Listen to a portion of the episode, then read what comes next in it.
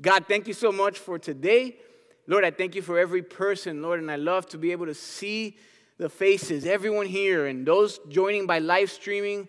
God, thank you for them. We pray for the church body. Bless them. Bless the time we have in your word. God, may it be your words and not my words, but Lord, you speak to us. In Jesus' name we pray. Amen. Amen. You know, there's always a way to talk to somebody when you got to share some news, right? You got that famous little starting phrase that so many people use. Hey, I got some good news and I got some bad news. And it's always a great intro to give bad news. At least you try to pretend like there's good news involved with it, right?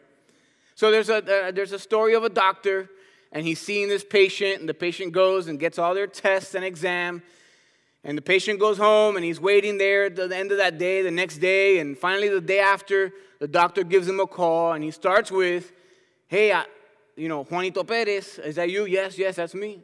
I have some good news, and I have some bad news. So, okay, give me the good news first. Well, the good news is that we got your test results, and you have 24 hours left to live. And so, well, what do you mean? How is that good news? That's horrible news. It says, well, the bad news is I forgot to call you yesterday. So, you got good news, you got some bad news. Here's some just some famous quotes, right? Little things. If you're LHM, you're gonna know it. Blurt it out, because that way everyone knows you know it. No, but see if you know where these quotes are from, right? Give me liberty or give me death. Who said that? Patrick Henry. Someone said it. If you were in the last service, you cheated, because I already told you who said it. So that doesn't count. Patrick Henry, right? During the American Revolution. How about, we have nothing to fear but fear itself. There's some of you who are really good at Trivial Pursuit, and I know you know it. FDR, right? Franklin D. Delano Roosevelt, during the Great Depression, he said that. Ask not what your country can do for you, ask what you can do for your country. Who said that? JFK. Some of you are, man, I need you on Jeopardy if I ever go. I need to phone a friend. JFK in his inaugural address, right? One small step for man, one giant leap for mankind. Neil Armstrong, right? First man to put foot on the moon. Unless you're a conspiracy theorist and you think it was the first best Photoshop picture ever made, but that's up to you. You can deal with that on your own. All right, how about this one? Muchachos, sácate la mano del bolsillo, que eso es pavago. Roberto Caballero, yes. That's it. You got it. Famous quotes, famous quotes.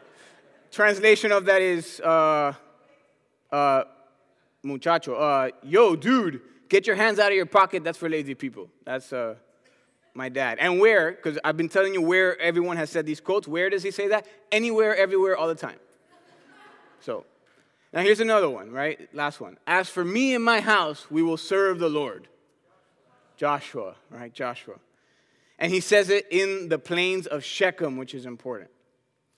I'm trying to think of a title or way to summarize the teaching, and I'm not very good at that. English was not my favorite subject or best subject.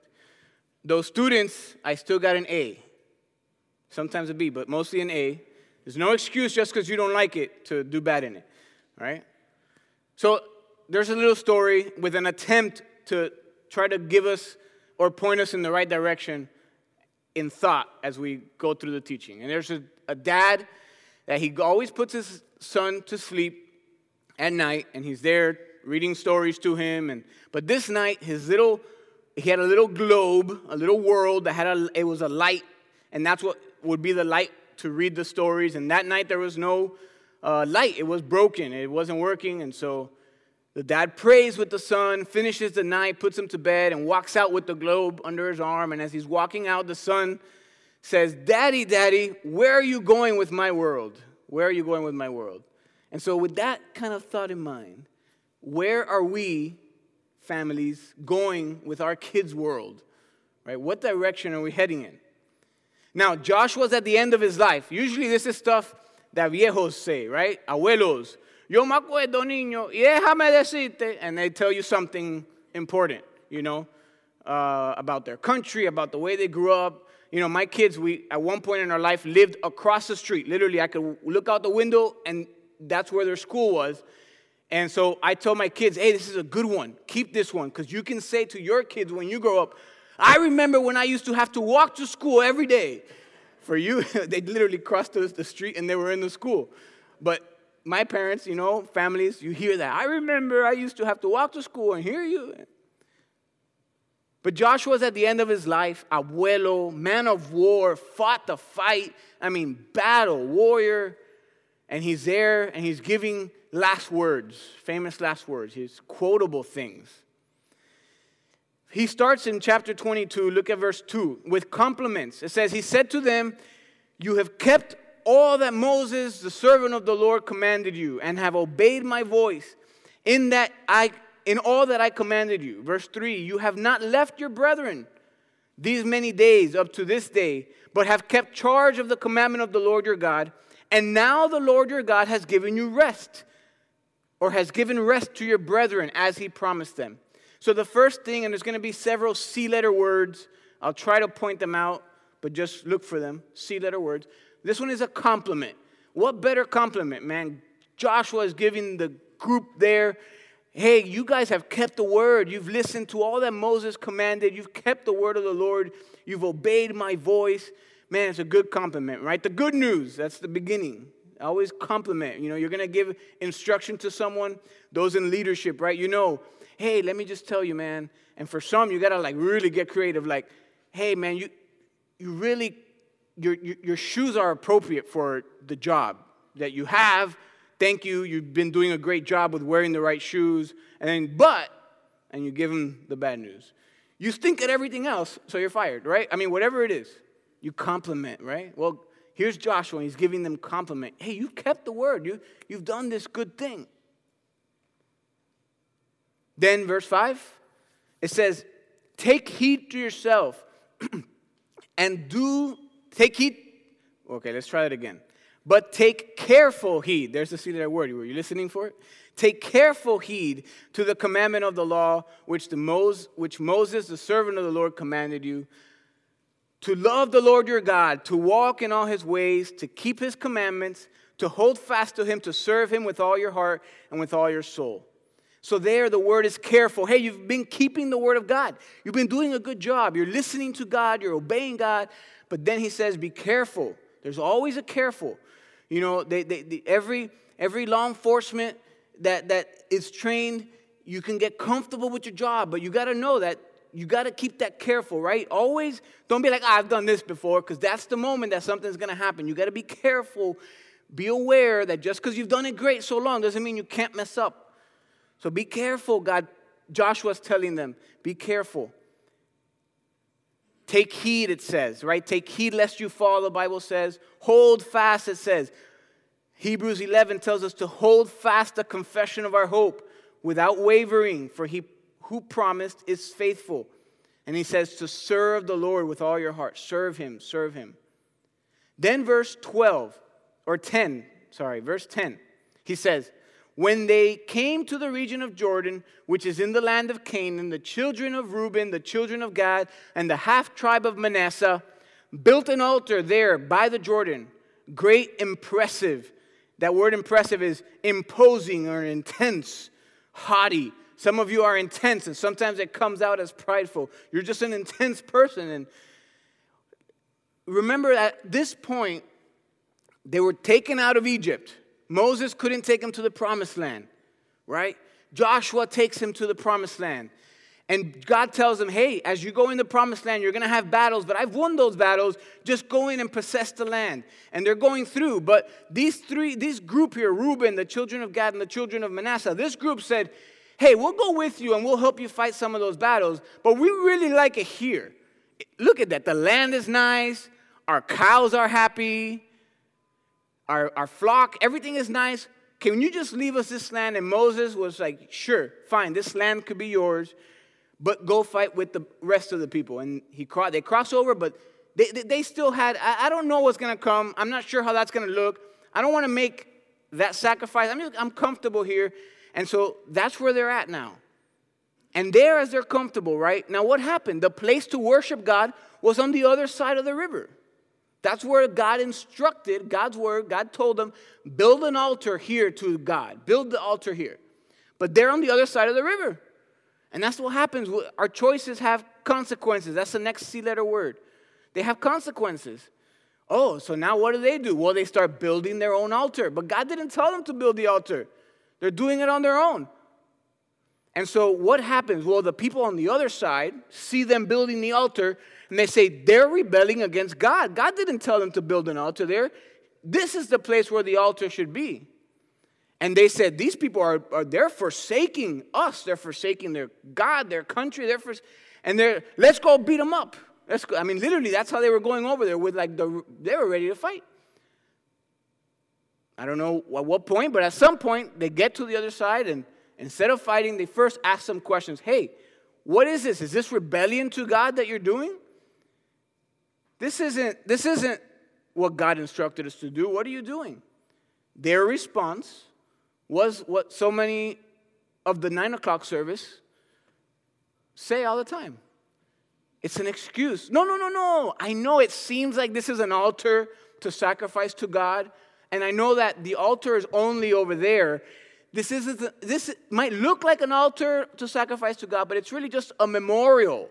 We're just remembering the real altar. We're not worshiping another God. And aren't we good at excuses? Oh, man. We're good, right? Everyone has an excuse. Everyone has an excuse. You know, you catch them speeding. My speedometer is not working. I mean, there's an excuse. Just put your hands, free tip, not even on the steering wheel. Roll down the window, put your hands outside like that. Let them be seen at all times. And when they stop you, just say, I know what I did. And just do it. Just give them a little break as they stop you and pull you over for breaking the law. But anyway, that's besides the point, right? They had an excuse. No, it's not. That's not what. No, it wasn't. I didn't. It's an excuse. When it comes to the worship of God, don't make excuses. No, I know that the Bible says, do not forsake the assembly of the brethren. I know the Bible says to pray with one another, but I'm praying for you from over here. Or, you know, and I know there's different issues, and those of you watching, and I know that there's all sorts of things going on today. But when it comes to worship of God, you know, no, I worship God in the beach, man. I just go to the beach and the wind and the waves and...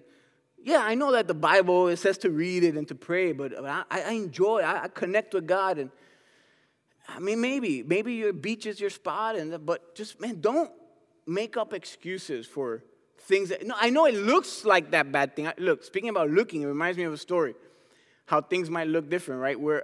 This is a couple years ago.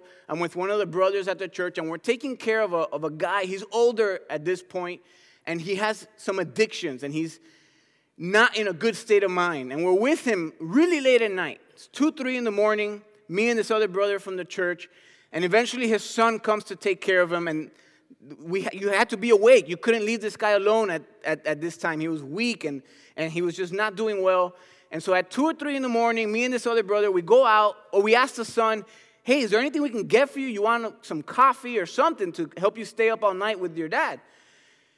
And, you know, he says, man, you know, I would love some Diet Coke. Yeah, can you, maybe some Diet Coke. Like, oh, man, we're going to go get you Diet Coke. So we go looking for Diet Coke at 2 or 3 in the morning.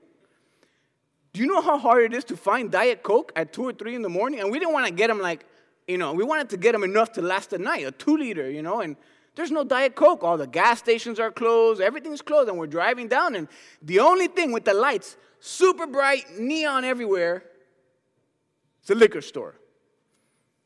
That's the only thing open. And so here's me and a brother from the church, and we're like, bro, there's nothing open. Where are we going to get? We told the son we're going to bring him some Diet Coke. So 2, 3 in the morning, we go, and we see an employee coming out, and we're like, oh, listen, do you have Diet Coke? We roll down the window. Yeah, we have Diet Coke. We're like, oh, man. We're like, okay, we got to do this, all right? So we both get down, get the Diet Coke. Oh, you want a bag for that? No bag for that. I'm walking out of the store holding the Diet Coke. Anybody wants to come by, snap some pictures. Hey, I'm in the liquor store for a Diet Coke, and I'm walking out like this. This is a true story. So, man, but we make excuses for, no, I know that's what that looks like, but it really isn't. I'm not, no, I I know that I'm with that person and I'm living in this way, but I'm not. It's not what you think. There's, you know, the love is in our heart and not in all sorts of excuses we can make. Worship God in the way the Word tells us to worship God. Do things without adding to it or taking away. That's what's going on here. So you had compliment. You're doing great. You're following the Word of God. You had be careful. Careful with where you are, because if you get careless, that's when something's going to go down. And then there's consequence. Remember, every one of your actions, every one of the things you do, it has a consequence. You can add next to consequence also the word compromise, right? There's compromises, and that results in sin. And then he gives them an example in verse 20. He says, "Did not Achan, the son of Zerah, commit a trespass in the accursed thing? And wrath fell upon the congregation of Israel. And that man did not perish alone in his iniquity." And he's reminding them of these people. One of them is Achan. And Achan, it says, man, he was unfaithful in regard to devoted things. It wasn't that he was out living la vida loca, promiscuity, every woman, everything. Hey, man, that's what.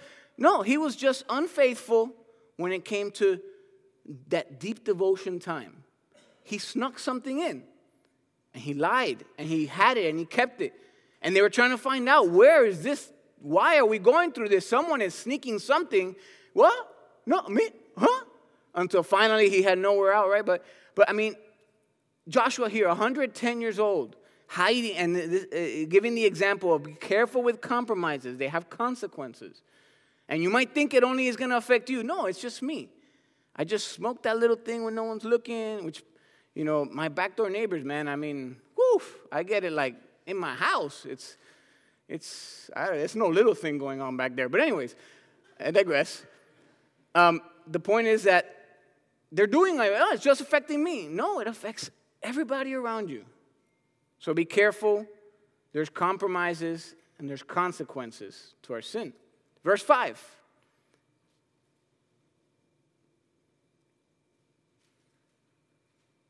We're in chapter 23 now, 23 verse 5. Joshua's, remember, older, he's giving them these words, and now he says, "The Lord your God will expel them from before you and drive them out of your sight, so you shall possess their land as the Lord your God promised you." Here's a promise. And you know, the book of Joshua is a great example of the Christian's life. It's a spirit-filled life. And what do we see here? The Lord, it says, will expel. It says, and you shall possess. God has taken care of the sting of death. He took care of it. Sin was done with. He took it on the cross for you. But there's still a possessing to go do. There's still a Holy Spirit inside of you that wants to work through you. So the work is not done. Yeah, he expelled it. He took care of those enemies are gone. But it doesn't mean now you're on cruise control. There's still action for us to do. And now this Joshua, he's not done. He's a man of war. You ever seen, there's a guy in the church that owns a landscaping company. And I remember being real young. And my hands back then were soft. And I did water sports. I did swimming. I did water polo. So my hands were in the water. That's my excuse. And he would say, "Let me see, I could offer you a job, but I got to give you an interview. Let me see your hands." "Ah, you can't work for me. No way. Your hands, I got to feel like sandpaper, in your hands." But now I'm getting older, and I'm like, "Whoa, yeah, look, I got calluses. Oh, I could get a job there if I needed to." But he's a man of war. This guy, Joshua, lived it, worked hard. I remember visiting a nursing home. I think the guy was 100, if not he was near 100, and we're visiting it with the church. And he's sitting down, but the ladies walk in. And he's still, when the guys were there, he's like, "Hey, hola, hola, hola." And the ladies walk in, and he's like, he gets up, and he's like, "Buenas, buenas, señora." I mean, respectful. And but you look at that guy, and he was, like, by his age, he should have been way weaker. But what do you do when you grow? I worked out in the fields in Cuba, man. I was like, man, he worked hard, man, rugged, right? They last. There's something about it. Well, that's Joshua. We have this thing in America, though, that when you get older, You worked for a place for a long time. What's the next thing to do? Retire. Retire. You're going to get tired again, right? But that's, man, that's an American thing. I don't know how I see that in the Bible. I don't know if I see that in God's word. God is not done with you. I don't care how old you get, how old you are. You don't retire from serving the Lord. Lord, what's next? Maybe you might do something different, but it's still, God, I want to obey you. I want to serve you. I'm not going to now get it on cruise control. George Mueller, 71 years old, went out to be a missionary. At 71 years old, God called him. He traveled 200,000 miles, no airplanes, preached in 42 countries during that time, over 4,000 sermons. 71 years old. How old are you? How old am I? John Wesley, at 81 years old, was getting kind of upset with himself and not liking that his eyes were giving out because he would want to read the Bible for 15 hours straight and his eyes just weren't holding up anymore. It says he would get frustrated with himself because he was waking up too late to pray at 5:30 a.m. and he wanted to be waking up sooner. Man, no matter our age, you know, I love to see older people, and I've seen both extremes. You know, you have a viejo insoportable, and you have the like, oh man, I love that old person. They got candy for me every time they see me. They're always so happy with me, and then I want to be that happy guy. A viejito that's like, oh, vamos a visitar el viejito, right? You know, I want to be that guy. I don't want to be the, oh, hay que visitar al viejo. Oh my gosh. I don't want to be that guy. I got to practice. I got to, okay, how do I end up there? There's a route. There's a route to take, a route not to take. I've seen them both. And I love old people. I just love the nicer ones more. A little bit. The next C-letter word, verse 6, right? It says, therefore, be very courageous to keep and to do all that is written in the book of the law of Moses, lest you turn aside from it to the right or to the left. You hear that? Be careful you don't turn to the right or to the left. Right? Where do you say Jesus is the center, man? Jesus is the center. Because you might get off on some other extreme. Courageous. Very courageous. Isn't it awesome that it's so simple? What did Joshua receive when he was starting off in the things of God in chapter 1? God was calling him. God was doing something. And God gave him a word. And it was, hey, Joshua, be courageous. Be very courageous. The same exact words. Now he's old, about 100-something years old, and he's telling the people, I got a message for you. You would think like, oh, man, this guy is, what is it? It's amazing, some kind of new thing. It's going to change my life. It's the same thing he got when he was starting off. Be courageous. Be very courageous. God's message, God's word, it's simple. It's simple, and it lasts through the ages. Be courageous. Be very courageous. I love the simplicity of the message. Do you have a life verse, something that God did in your life when you were starting off in your walk? I remember for me, Ephesians 5:1. Be imitators of God as dearly loved children. I remember that verse. It was one of the verses that I understand that. You know, I remember working outside with my dad, and all he would say is, mírame porque no te lo voy a repetir, right? And so I just had to look, and I had to copy. Okay. Hammer, nail, boom, ow, okay, scream, hit my finger, okay, keep going, don't stop, and that finger's throbbing, but don't stop, okay, I got that, I could copy that, that's what my dad did, I know how to follow that. I needed that, I needed to know what that meant for God, and so God says, oh, I got you, just watch, imitate me. That's, okay, God, what are you doing? I don't need to invent some unique, oh, I'm my own person, and I'm unique, I don't copy nobody. You're copying. What does God do? I want to imitate that. And then, why? Because he's forcing me to? No, no, let me not go there. A ton of people in a country to do an amazing opening Olympic show, you get them by forcing them and threatening their families, and then all of a sudden, they like thousands of people doing in unison. That's not what he's talking about. If you didn't follow me, that's fine. It's not a forceful thing there that everyone's going to be the exact. No, it's. And out of love. It's, God, I want to imitate you. I'm not being forced to. I like what I see. I want to do that. I remember Psalm 37:4 in my life. Huge decisions in my life, God using that verse, right? Delight yourself in the Lord, and he'll give you the desires of your heart. 1 Timothy 1:12, I thank my God because he has enabled me, putting me into the ministry. I remember when that was. I remember how God gave me that verse. If I was to give anyone verses, these are the same verses I'm going to give them. I don't have to reinvent. This is God's word. It's simple. Recently, you know, I remember starting a couple years ago during men's meeting, going through the book of Nehemiah. And there's a verse in there in Nehemiah that says, fight for your family. Okay, Lord, I know. Okay, I got to fight for my family. You know, the VBS this year, fight the good fight of faith. As for me and my house here in Joshua, we just did that with Lighthouse Ministry.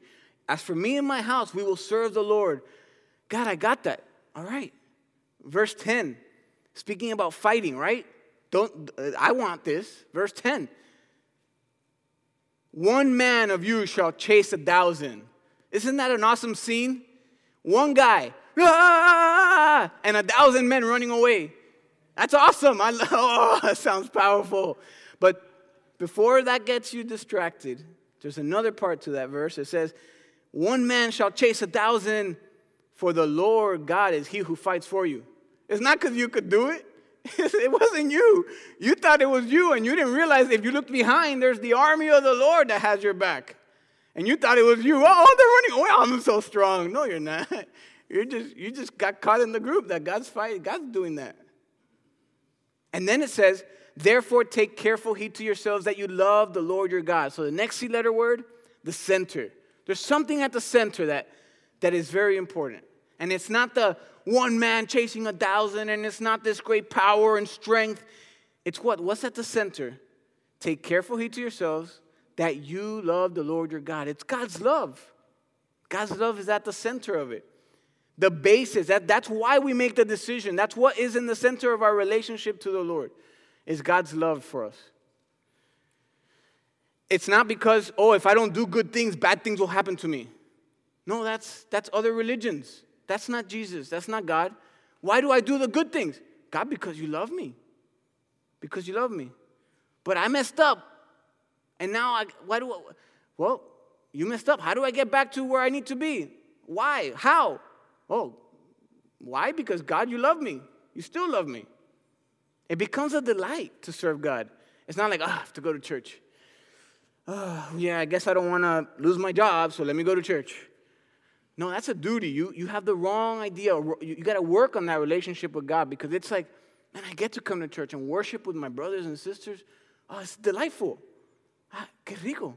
When? Wednesday, Tuesday, Thursday, Lord, Saturday, Sunday, when? Ah, Lord, I want to be there. I want that. That's where Joshua is at. But then look at verse 12, the first two words. Or else. The or else. You ever had the or else? And then it says, in that verse, it says that they cling to the remnant. If you're not doing that, if Jesus is not the center of it all, if Jesus is not the center, if he doesn't have you captivated in his love, you're going to start clinging to the remnant. You're going to just hold on to all the things around you, thinking that that's strong, including, oh, my family, I'm holding on to my job, my power, my position. I've got to hold on to these things because that's what's left over. When you lose God's love from the center of it, you're grasped for whatever's remaining, and all of that is going away one day. The love of God is what doesn't disappoint us. Verse 13, right, it says, Know for certain that the Lord your God will no longer drive out these nations from before you, but they shall be snares and traps to you and scourges on your side. So if you choose to not follow the Lord, you choose to do it in your own way, God says, guess what? I'm still faithful, but I gave you an or else. And if you love the promise of how I'm going to expel the enemies before you, well, guess what? If I just take a step to the side, there's a skit, right? And there's Jesus, and there's all the attacks, and there's a person in the front praying, and Jesus is there holding all these things from attacking this person, and the person is, wow, they feel liberated, and it had nothing to do. It was Jesus, right, that was holding all these things back. But if you say, well, Jesus, no, I'm good. Really, really, I'm good. And he just steps to the side. Man, we don't know what God has kept us from. So it says that God will do the opposite. Instead of expelling these attacks and these enemies, he'll allow them. and they become snares then for you. You want to chase your job? You want to chase so much overtime? You want to chase money? Go ahead. I'll step to the side. You could do it. I mean, you could be a Christian and do it. You don't lose your salvation. I got you. You're going to heaven, but okay. And then what? Before you know it, it's a snare. Now you're trapped. Oh, you want to follow after, you know, that addiction? Yeah. Can you be a Christian and have addictions? Hopefully, God will work on you. But yeah, I mean, you can have things and call yourself Christian. Maybe be a Christian, right? And then before you know it, there's snares and traps, and you're worse than you started off.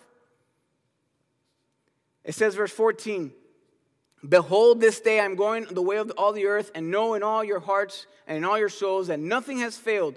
Of all the good things which the Lord God spoke concerning you, all have come to pass for you. Not one word of them has failed," which is awesome and a blessing and true, but it includes the or else's as well. You know, our words have power. Our words have weight, right? You ever, parents... Don't do this. Don't do this. You got the car packed to go to Disney World. You bought the tickets to Disney World. You reserved the hotel. Now it's too late to cancel.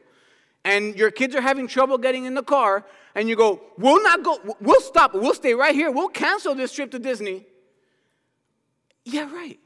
You're not canceling the trip. You just spent $3,000 to go there. You're not. Don't say that. Careful with your words. They have power. They have meaning, you know. And we'll get back to our words, but, you know, the cities are important. There's notable cities, right? Gettysburg, the battle, right? The Gettysburg Address. Have you ever been there? We recently went to St. Augustine, and there's something about being in St. Augustine. Even if it's a lie, everything is the oldest. It's the oldest porta potty. It's the oldest. Everything is the oldest, you know? They actually do have the oldest substance in the world. Did you know that? One of the oldest substances, water. It's there in St. Augustine, too. They just don't tell you about it. It's a secret. The beaches. I went to the St. Augustine beach. It was beautiful. The oldest, you know, anyways, right? You have Washington, D.C. I went there last summer. I went to Washington, D.C. Something about the city at which something is given, you know, a speech in a certain area, and you know the history of that area. I visited Cuba with my parents and my dad, and he tells me, in this block, this, and in that block, that. I remember Norman Cousins, a political journalist, is quoted. He died in the 90s, but he's quoted with saying this: "History is a vast early warning system." George Santayana is an author, a poet, and he's quoted with saying, "Those who don't know or don't remember their past are doomed to repeat it." Now, my parents have told me a lot of history, and they know their history. Right? In a brief summary, I can summarize my dad's speeches to me about the history that he came from, right? There was corruption in any facet you can think of, whether it's moral or government or something. There was corruption, right? Mass media pointing out all this corruption. Then dividing the groups, whether religion or by race or by wealth or by, you know, this group from that group, a division, causing then extreme hatred for those groups. In Cuba's case, it was for the government, right? Extreme hatred, inequalities, pointing them out, starting protests to gather the group up. All the young people would go to them and follow this charismatic people. Then get aggressive and violent. And then keep the sparks of these little situations going to help it carry along. When there's chaos is so bad that then only one solution comes, and it's either military has to step in and control, or the current power bows out, and then militant control will come in and solve the situation and bring order. And then depending, right, then you start getting gunned off. 7 days after his history came into play, 7 days after that historical point when that person became a leader, they immediately said, hey, why any weapons are needed, right? It's just, this is all peaceful here. No weapons are needed, and then weapons are gone. History. Then, after the incitement to cause this civil disorder and war, drive the economy to the ground, take the power, eliminate the opposers, control and ration health, education, and food for the long-term control. That's just the history my dad shared with me. I just thought I'd share it with you. Moving on. In this case, Joshua, he's the dad. So what is dad saying? Let me give you my history. And so Joshua is giving them the history. Guys, and he's telling them, guys, the same way my dad would give me this history, he's telling them, hey, remember where we came from. We didn't just arrive here in this promised land. Remember Abraham? God took him out of idol worshipers. He took him out of the land of Ur of the Chaldeans. That's in verse 2, chapter 24. God took these guys out. God took Abraham out of that stuff. And you're going to start giving your ways to things that seem like idols, and you're going to allow idols back. And remember, God took you guys out of that stuff. How can you be going back to that? Personal history, your own life. Remember where you came from, what God has done in your life, before you start getting so comfortable that then you just allow yourself to trickle back into the same habits you once had. And let me tell you, I'm 37, I think. I forget sometimes. The same things when I was 15, 16 that I struggled with are the same exact things I struggle with today. The enemy is not any smarter. He uses the same things. He's like, oh, that works. I'll keep using that on him. It's the same exact struggles, same exact battles I feel like I fight. Verse 13 in chapter 24. There's a phrase in there that says, hey, you're in a land which you did not labor for. Is that maybe a little bit true of us? I didn't labor for it. I love to hear the stories of the men who labored for it. You know, the Star-Spangled Banner, the men who gave their life to hold that flag. So as the enemy would look, the flag would be standing, right? The history of the song, look it up. I love those stories, but I didn't labor for it. I didn't fight for that. No, In my case, in my land, Joshua, all the people there, these are the kids of the kids. They didn't go in. They weren't the ones who had to face all the gigantic army and battle and say, God said, no, go forward with pots and pans. I got this battle. What do you mean, God? I have pots and, yeah. I know there's a ton of them, but just go up there with some pots and some lights. And I didn't, you know, Joshua had to go through that, but the people he's talking to, his kids didn't go through it. They're just now in the land. Hey, isn't this nice? It's the promised land. Milk and honey and, you know, TV streaming service is amazing. Just all day, just enjoy it. We didn't labor for it. And then Joshua's reminding them of that. Verse 14, now fear the Lord, serve him in sincerity and truth. Put away the gods which your fathers served on the other side of the river and serve the Lord. You have to put away other gods to serve the Lord. You can't serve two masters. You can't do it. You might think so for a time. One of them is going to take you. You have two dogs, right? You have sin and you have the good one and the bad one. Well, how do you know which one's going to win? Or how can I control it? Well, just starve the one you want to lose. And then the good one or the one you want to win will win. In your own life, how do you conquer this, who's going to win, the good or the bad, and starve the bad. Starve it. Don't feed it. And watch the other one get stronger. Feed that one. Feed the one you want to win. Starve the one you want to lose. Serve him, it says, in sincerity and truth. Put away other gods. Serve the Lord. Because you will serve something. You don't just stay, no, I'm just going to be, I'm not going to say nothing. I'm going to be, at peace with everybody. No. By doing that, you're neither for nor against. You're serving somebody, even if you pretend to be neutral in the things of God and in what you worship. You're going to worship something. Verse 15, it says, if it seems evil to you to serve the Lord, choose this day whom you will serve, whether the gods which your fathers served that were on the other side of the river, or the gods of the Amorites in whose land you dwell. But as for me and my house, we will serve the Lord. Joshua 24:15. It's a choice. It's a choice that we got to make. That was a choice. Not that Joshua made right now. He had already made that choice. Christians, we can be Christians and you still could have different choices. You know that not every Christian makes the same choice? You could be Christian and you could not like some of the things I say and you're a Christian or some of the things I do in my own life and I don't do that. I don't do this. I don't drink. Why? Well, you could have your own choices. Parents, you know that not because everyone goes to a church or to a Christian school, does that mean that every other parent makes the same choices you make? And you got to be aware. When you have kids go to a friend's house, just because they're in a Christian school or a Christian church, doesn't mean that they're going to make the same choices you are. And You got to be aware of those things. So different, you know, the things they watch, the things they say, the people they allow in their house, the way they, not everyone's the same. So you could be a Christian and still have different choices. It's not about, oh, the pagan, not Christian, and the Christian. I'm talking for the Christian. You have to still make that choice, because you could be Christian and not make, as for me and my house, we will serve the Lord. That's a choice that you have to make as a believer. It says, as for me and my house, right? As for me, it begins with me. How do I do it? I know I want my house, it's my wife, and it's my kids. It says, as for me, it begins with you. I lead the way. Where I am, it's going to set the stage for my house. But it doesn't just involve you. It says, as for me and my house, we will serve the Lord. So that choice does go out for your house. And men, man, may God equip you. May God forge you and make you and work in your life, me, your personal, private life, that then the we will follow you. And trust me, they're rooting for you. Your kids, your family, they are rooting for you. They might give you some resistance, because who doesn't when you take away some things and you change some things? But, man, they're for you. God is for you.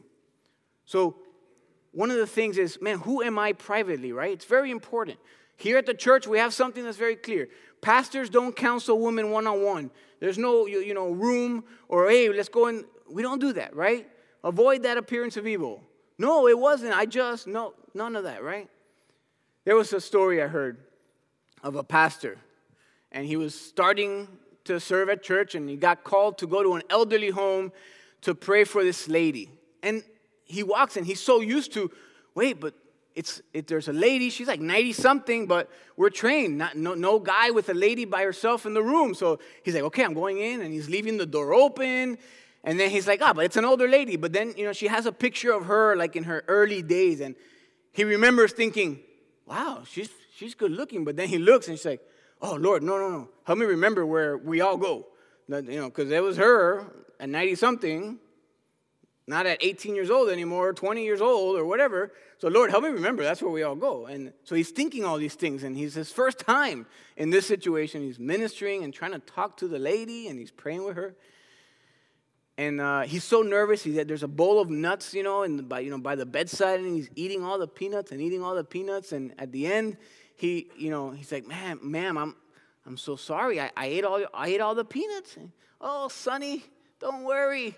I already sucked all the chocolate off of them anyway. True story. True story. Proverbs 20, verse 6. It says in Proverbs 20, verse 6, most men will proclaim their own righteousness or their own goodness, but who can find the faithful man? Purity in your alone time when no one's looking. Who can find a faithful man? Everyone says, no, you could proclaim it. But, man, who's going to find the faithful man? It's hard. It's rare. It's rare. In front of the family, in front of the church, you might put on a great show. Before God, he knows, and he's asking, am I going to find the faithful man here? And women, the same thing. Proverbs 14, verse 1, man, it says, the wise woman builds her house. The foolish pulls it down with her hand. She literally can pull it down. You know how strong women's words and women's encouragement can be? Man, I don't know about you, but I remember, they can get you to build a building. Oh, you need me to carry that car? Absolutely. And all of a sudden, you're carrying the car. I don't know how they did it, but they encouraged me so much. And I wanted to, I was so powerful. Women's words are, they're encouragers. But at the same time, they could tear down an entire house, and they don't need a bulldozer. Just with their own words, they could tear down the entire house, including their kids and their husbands. So we got to be careful with our words. Jesus says, right, what you do in secret, the Father sees. He'll reward you openly. There's a story of the dad walking. He had a problem with addictions, and his reasoning was, all right, men proclaim their own goodness. Well, I don't drink in the house. I only drink outside of the house. I don't bring it into my house. I don't drink in the house. And so one day after, a family get-together, he's leaving, and then he looks back, and then he sees his little boy, and his little boy is hopping along. I said, where are you going? Where are you going? It's cold out here. Where are you? It's going through the snow. Obviously not a Miami story. Going through the snow, and he says, Dad, I just, I was following in your footsteps. Man, where we go, whether it's alone, private, no one else is watching or not, they're following in our footsteps. They're watching. They're sowing. They're noticing the choices that we make. So another thing, not only is it for me, but when you think about this verse, you're making long-term choices here, long-term choices. Proverbs 14, it says, there's a way that seems right to a man, but in its end, the way is death. So he chose where to go long before this point. Joshua had already lived this out. From Joshua chapter 1, he's been living this out. Him and his family, choosing to serve the Lord, choosing to follow the Lord. Trust in the Lord, Proverbs 3:5, in all your ways. It says, acknowledge him, and he will direct your paths. Something about the long-term choice. And again, our words are so powerful, and careful with our words. And, social media is so easy to throw around words nowadays. Some things I'll never tell you face to face. It's a post. Oh, just a post. And I blurt it out on social media and then let people respond how they may. But people are bold over social media. And we have some things going on, right? Defund police. You have ACAB. You have all these things. And they're, being thrown out there. We've got to be careful with our words. You know what that really is doing. Do you know the effects of it? Well, guess what? Let me tell you something, just in case you don't. And you know what? You're entitled. You could have whatever decision and choice you've come up with, but if I could give you a little something, the bad cops are going to keep being bad cops, no matter if you post that stuff or not. The ones who are affected by all of this? It's the good cops.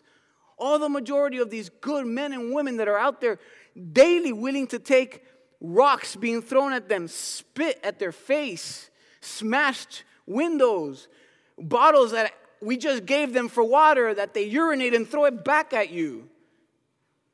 PVC poles sharpened, like if I'm holding a banner to stab you. All this stuff, those good guys trying to help you, those are the ones being affected. So, it's just words. I didn't really mean it. Got to be real careful with our words because they affect other people. Don't waste your words. There's people, right? They said, and I remember 3 or 4 years ago, oh, if this person is in power, I'm leaving the country. They're still in the country. That's like, if you keep behaving bad, we're not going to Disney World. No, let your words have meaning. Don't say words you don't mean. If you really felt like that, leave, and we're fine with it. But our words, let our words not just be thrown out there like without a problem, our words. These are Joshua's words. As for me and my house, right, we will serve the Lord. The Bible says that a gentle answer turns away wrath, but harsh words stir up anger. Gentle words bring life and health. A deceitful tongue crushes the spirit. That's the real battle we're in. And so I've been asking myself, Lord, what lies ahead? I've never been in a situation like what we're going through today. All sorts of stuff, citations here, this, there, all rules this, rules there. We have fires in the beginning of the year, and then we have a pandemic, and we have everyone at home, and then, money being sent to your house, and then protests and fighting and violence and a section of a neighborhood barricade. Oh, Lord, this is crazy, and how fast is this going to keep going? I don't know. And so, Lord, what is it? What do I need to do? Do I need to, learn more of the stock market, work more, save more money, stuff it in my mattress? Do I need to learn more self-defense so I could defend myself and my family, stock up on my ammunition? What do I got to do? Lord, I need God to, as for me and my house, we will serve the Lord.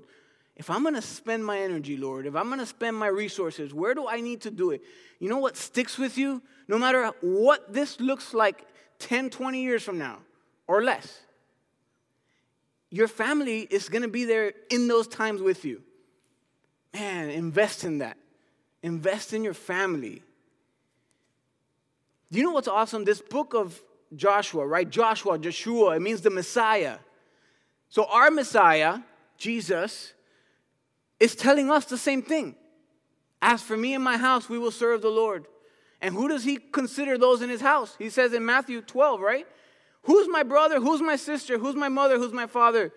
Those who do the will of God, right? Those who do the will of God are my father, my mother. So Jesus is telling us, you're in his team. Hey, believer, Christian, Jesus is giving us his word. As for me and my house, we will serve the Lord. Jesus is with you. He's serving the Lord. We're serving with Jesus. But we need to make that choice. And we need to declare it. We need to say it. We need to be real about it.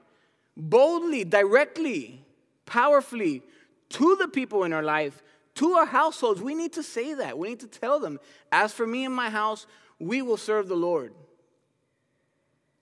There's a lot of wimping out, giving in to comfort. You know, and what happens is if you give in to comfort, if you forsake, as for me and my house, we will serve the Lord, and you leave it as a blank, as for me and my house, we'll serve, something's going to fill that blank. For a lot of people, it's become the kids, right? The kids are the, as for me and my, we serve the kids. AC temperature, you know, noise level, everything is about, the kids. And I understand there's different ways, just, man, I encourage you to be careful, you know. We've got these digital pacifiers, you know. Oh, no. Oh, here's YouTube. Man, I saw I saw a store, the store with little kids, Gymboree, and the kids watching Mario and Luigi. And the mom came by and saw Mario and Luigi, walked away, left, you know, it's in the store. I mean, she wasn't super neglectful. I would call the police on her, but she was there, but just not aware. And I'm listening to Mario and Luigi. It's only bad words. It's like a dub. I'm like, on YouTube, oh, okay, and Mario's like, what the F, and what the this, and what the, all these curse words, and you're like, what in the world? This little 5-year-old is listening to this, and mom just, oh, it's Mario Luigi, and walks away, and I don't even know why, but something will fill in the blank. That's what I was saying. Something's going to fill in the blank in your life if you choose not to say, as for me and my house, we will serve the Lord. And it could be comfort, it could be whatever it might be, and you know, and kids with these digital pacifiers, they lose so much. They don't know how to have a conversation. They don't know what it feels like to lose. You know why? Because every video game is made for you to win and do a little better every time. That's not real life. You could try your hardest and still fail. That's real life. And kids don't know how to lose. And so we're losing our kids when they get older because they lost for the first time. We gotta be decided. We gotta decide. We gotta have a choice. I want my kids to do what's right, even when I'm not there. Because I see parents do that too.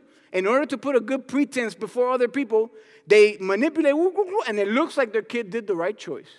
You know? And my kid never does wrong. Teachers, right? In school, little kid punched out the other kid. No, my kid would never. I'm pretty sure that kid has a black eye, your kid has a fist. They connected. But wait, no, not my kids, right? And I want my kid to do what's right when I'm not there, when I'm gone, wherever that might be. Careful with the philosophies of this world. How do we get our worldview? Is it from the Word of God? And it's, again, it says to raise our kids, to teach them in the way you should go. Teach them. That means it's not them that make the decisions, because you're teaching them. Do you go to your teacher and say, no, teacher, I don't want to do 2 + 2 is 4. Because I don't like it, I'm going to do it this way. Oh, okay, just as long as you're quiet. No, I teach you. No, I'm sorry, 2 + 2 is 5. Okay, you can keep answering 2 + 2 is 5, but you're going to get an F. That's not the answer. 2 + 2 is 4. I'm going to teach you the right way to do it. Let's do it. Let's do it together. 25 hours later, you know, yeah, it's hard work. I know parenting and this serving the Lord, it is hard work. And it's impossible, really. It says Hebrews 11:6 that, without faith, it is impossible to please God. So how do we serve the Lord? You can't do it on your own strength. This is not a, come on, let's go do this. And you can't. You try it on your own, you're going to fail it. You need faith. You need the Holy Spirit. And then that question again, but will I say, as for me and my house, we'll say, we will serve the Lord. Realize it begins with you, the compliment of having kept the commands of the Lord. Be careful with it. Don't get prideful. Don't do religion in your own way. Don't have idols in your life. Be very courageous. The love of God is at the center. He's gone out before you. He's already expelled the enemy before you even get there. But you got to take hold of the promise of the Holy Spirit. Remember, these are long-term choices. Make the right choice now for later. I'll give you 6 things and we end. 6 things for your family. This is a family verse. This is Joshua, his family. Hey, choose this day. All of you is telling them, you could choose who's this day, who you're going to serve. Choose. You have that choice. But then he says, but I just want to, as for me and my house, man, we will serve the Lord. And when you look at my life and look at any area, what you're going to see is that I chose to serve the Lord. And here are some practical things just for us to be left with. Number 1, family prayer. Family prayer. Right? You've heard it said, a family that prays together stays together. When the family goes off to school in the morning, man, pray before you walk out the door. When you hear a siren, that's the LHM kids, right? You know that. You hear a siren, it should be like an alarm on your phone going off saying, pray. Just, woo. Lord, I pray for that officer, that rescue, wherever they're going, that they arrive safely, that they help whoever they got to help. Keep them. That's more effective than any post you're going to make on social media. Pray for them. Form habits of prayer. And at night before you go to bed and tuck your kids in, pray again together. That's like 5 times. Yes, that's amazing. That's awesome. Keep doing that. Pray together. Number 2, family Bible reading. Read the Bible together. Ask each other, hey, what have you been reading in the Bible? What was Sunday school about? What did you hear in the teaching? Share with your kids. You share with them. Share the Bible. Read the Bible together. I remember in LHM, with this whole quarantine thing, we gave the Bible story challenge, and it was to just act out a Bible story with their little Legos or their little whatever. I remember, I think one of them, like Mickey Mouse, was like acting as Jesus, and then there's a little doll, and, oh, Jesus, would you heal me? And the little kids were reading the Bible and acting them out with their parents. I was almost crying. I'm like, oh, this is so beautiful. And it's like it was amazing. The family reading the Bible together and having fun with it. Anyways, we'll keep going. Number 3, family communication. Men, I know, maybe you're different because I'm not prone to talk. I don't know if you're aware of this, but guys, we can go hang out. It's like 5 hours. We're doing some activity, basketball, run, whatever. And I come home. Oh, was it fun, honey? And my wife, yeah, what'd you guys talk about? We actually didn't talk about anything. You were like 5 hours. You were a whole day together. What do you mean you didn't talk about anything? No, we didn't talk about much. We were just hanging out.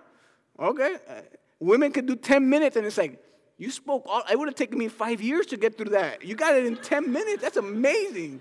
Like, I mean, it's like, oh, let me just go say goodbye to them. They say goodbye. It's like, oh, no, yeah. And then, I asked them what they need prayer for. And then I'm like, wow, you guys are amazing. It's amazing. But, man, we got to make a choice, though. It doesn't come naturally, right? Talk to your family. Wives, husbands, talk. Parents, talk to your kids. Include them. Pray with them. Talk to them. Kids, talk to your parents. They want to hear from you. They want to know it. Talk to your friends too, but include your parents. What can you get? What's the worst that can happen? Sometimes that question is bad because some people are really good at coming out with worst case scenarios. But man, they're gonna pray with you. They're gonna understand. Parents, kids, talk to your parents. Don't have family secrets. Open communication. Forgiveness. Number 4, family meals. As often as you can. Make that something steady. At the end of the day, as much as possible, as much as you can, at some point, have a family meal. Do it routinely. Kids love routines. They love structure. They love discipline. They really thrive when you give them that. Give the kids those boundaries. Hey, at mealtime, we all come to the table. We're all eating together. Do that. Try that. Make those things habits and rituals and that you do every day. And, and make it a place that you want to be at. That's not the place that if you spill the milk or the water, ay, este niño siempre bota la leche. Ay. No, just for that moment, just be like, oh, let's pick it up. Just let them want to be at that dinner table, at that lunch, breakfast table, wherever it might be. Number 5, family fun. Family fun. And that's not just a $3,000 Disney trip. That's, you know what, the beach is free. Building sandcastles is free. Walking through the neighborhood, riding a bike, going on a vacation, doing a little thing. It's not a money thing. Have some fun. Play some board games, throw the ball, you know, say some jokes, do some things, kick them, you know, let them grab you in a headlock. I outlawed blind punches in my house. That one I outlawed. That's fun, but, man, because, you know, we were done, and all of a sudden, boom, I'm like, whew. My 8-year-old can you know, my older one has control, but woof. So no blind punches, but yeah, every now and then, come try to grab me in a headlock, watch me defend myself, whoa, you know. Have fun with the kids. Last one, man, your family's faith comes first. Your family's faith comes first. The boss, there's not a boss in the world that's going to fulfill you. There's not a house big enough that's going to do it for you. A thing that's so cool that I got to have that's worth it. Don't sacrifice for power. Don't sacrifice your family's walk with God, service to God for fame or money or any of these things. Rather, sacrifice those things for your family. It's the greatest investment you're going to make. And man, time, you guys know, it goes by so quick. Make it count. Make it count. So family prayer, family Bible reading, family communication, family meals, family fun, your family's faith first. We're taking our kids' world. We have it. Where are we going to take our kids' world to? With that, worship team, come up. Let's pray. Pastors will be up front for prayer. And we'll close in worship. God, I thank you so much for the love that you've given us.